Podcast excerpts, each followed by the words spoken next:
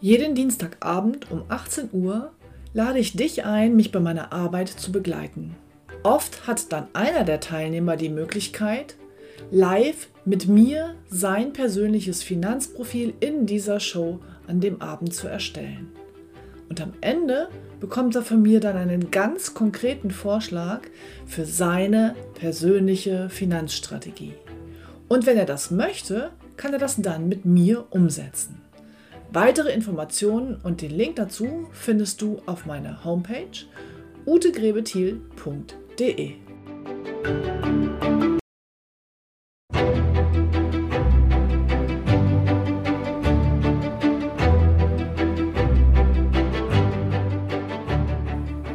Finanzen verstehen, richtig entscheiden. Der Podcast für Ihre erfolgreiche Finanzstrategie.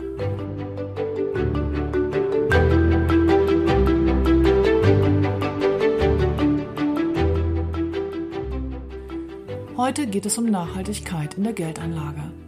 Genau genommen um Nachhaltigkeit in der Finanzberatung. Und was bedeutet das für die Kunden?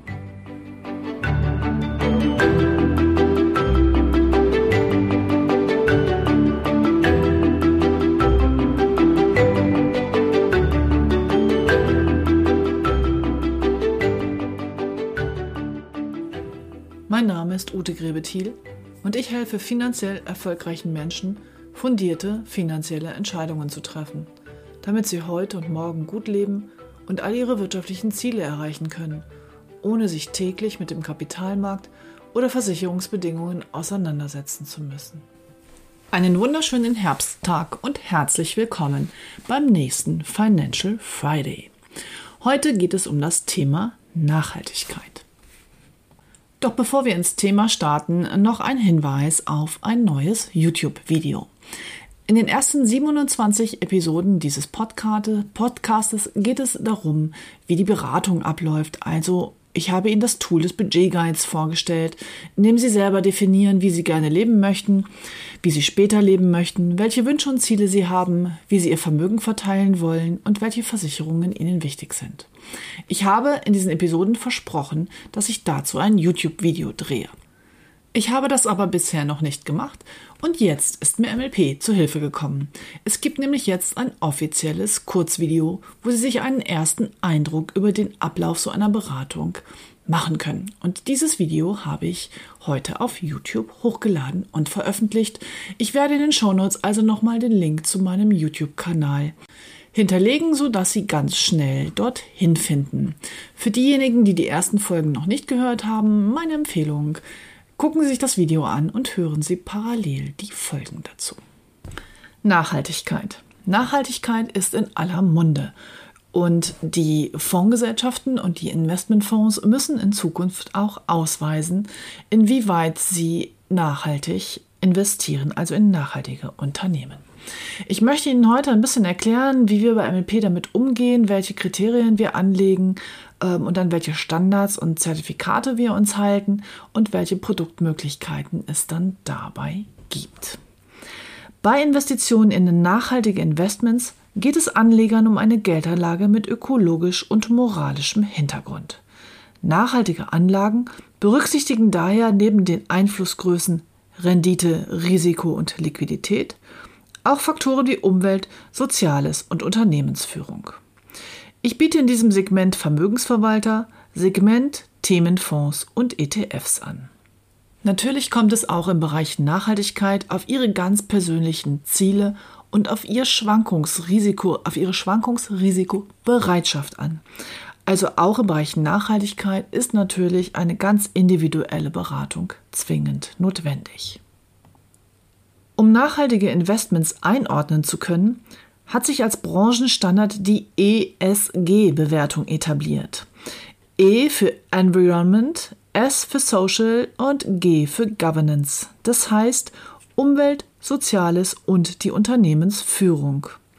Für jeden vermittelbaren Nachhaltigkeitsfonds erstellt MLP in Zusammenarbeit mit der Scope Analysis GmbH ein ESG-Nachhaltigkeitsprofil. Ich werde auf meinem Blog, auf meiner Homepage-Seite ein Dokument ähm, veröffentlichen, wo die Begrifflichkeiten dieses ESG-Profils nochmal erläutert werden. Und jeder Kunde bekommt bei uns für jeden Fonds, den er wählt aus dem Nachhaltigkeitssegment, ähm, genau dieses ESG-Profil speziell für den Fonds.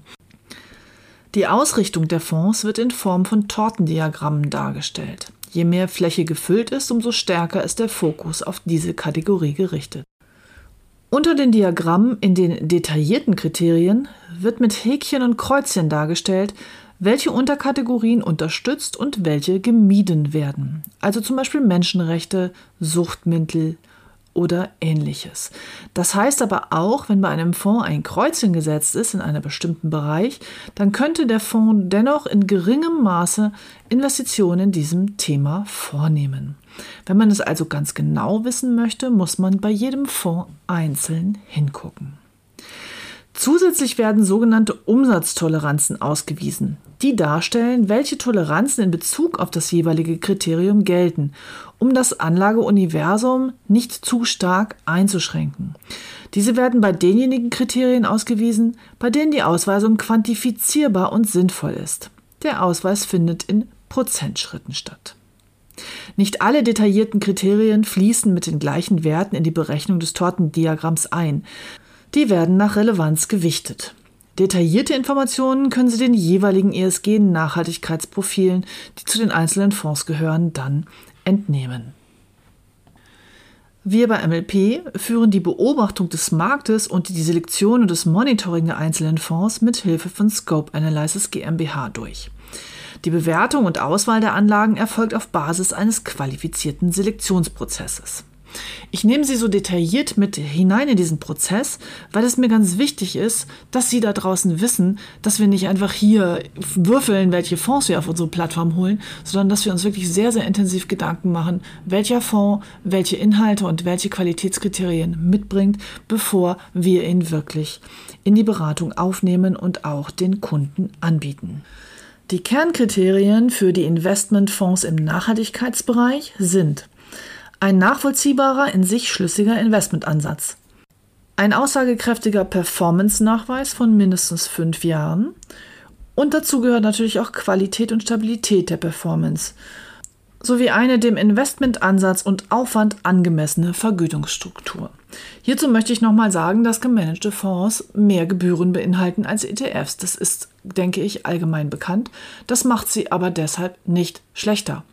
Diese ganze Kostendiskussion führt in der Regel nicht weiter, denn es geht ja darum, wirklich mal zu gucken, was passt zu Ihnen, wie funktioniert das und eine Beratung ist natürlich auch etwas wert.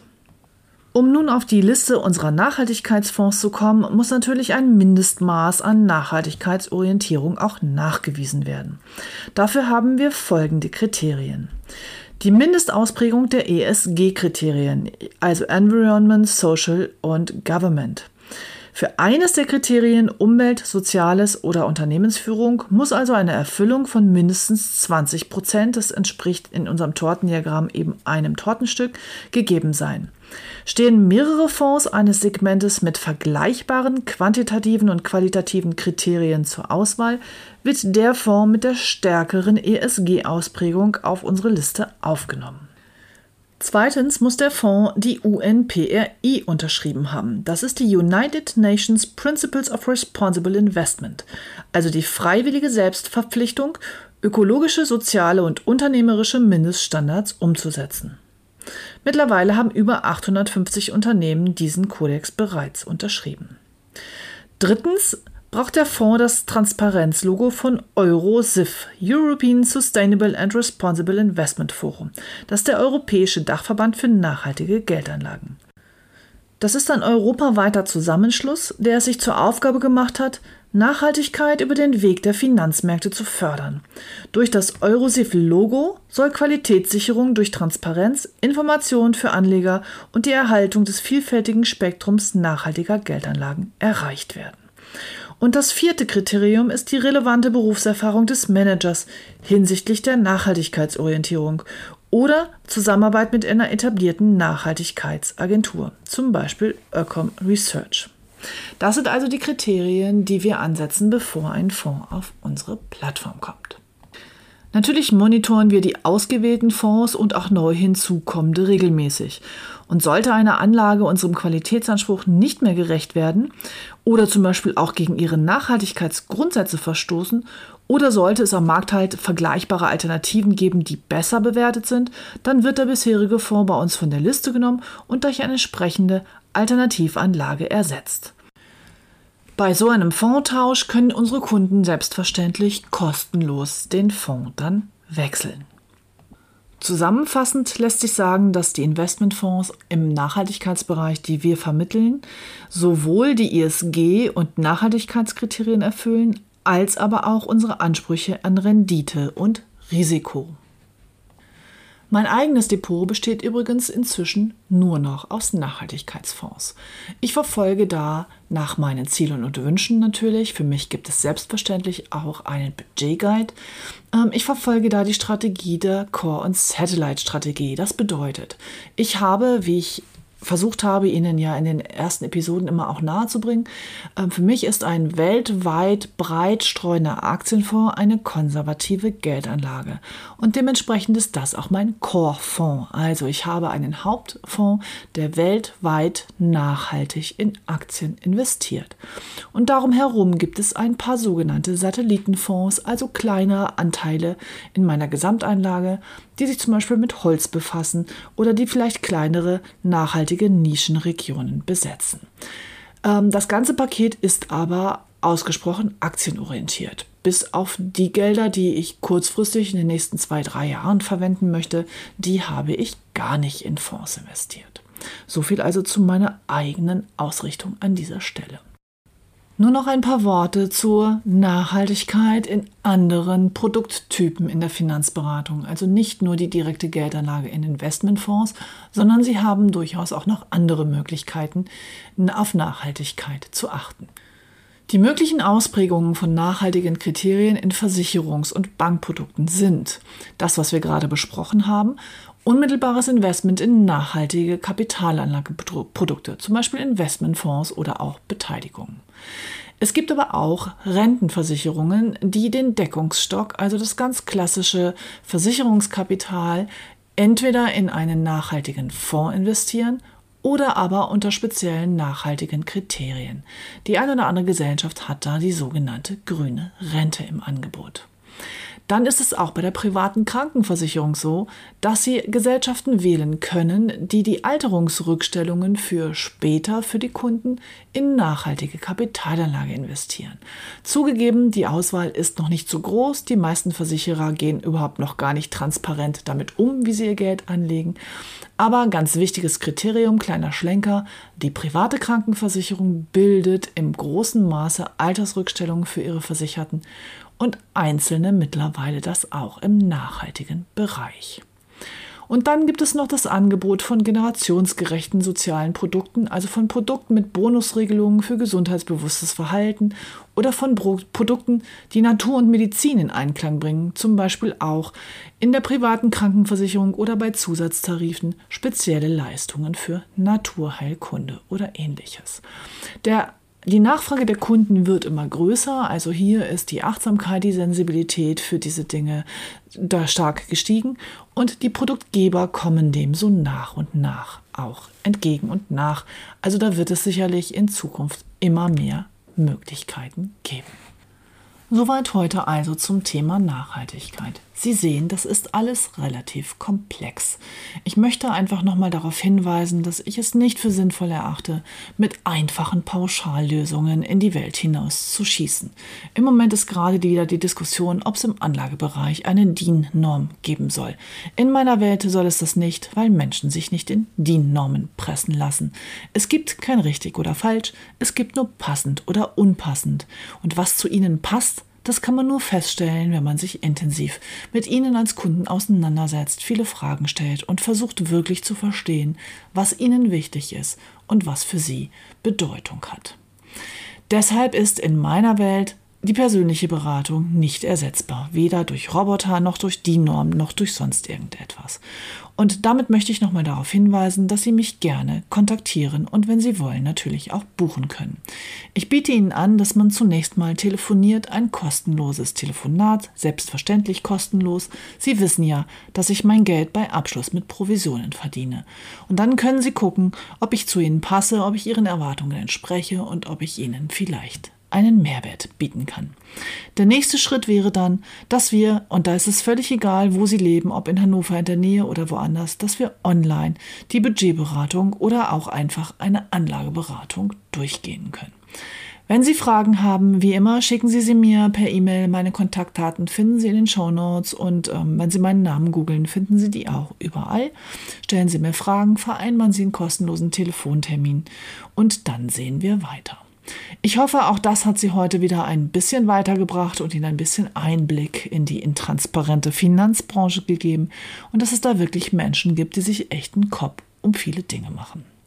Wenn es Ihnen gefallen hat, freue ich mich natürlich über eine gute Bewertung auf iTunes oder der Plattform oder wo auch immer Sie das hören.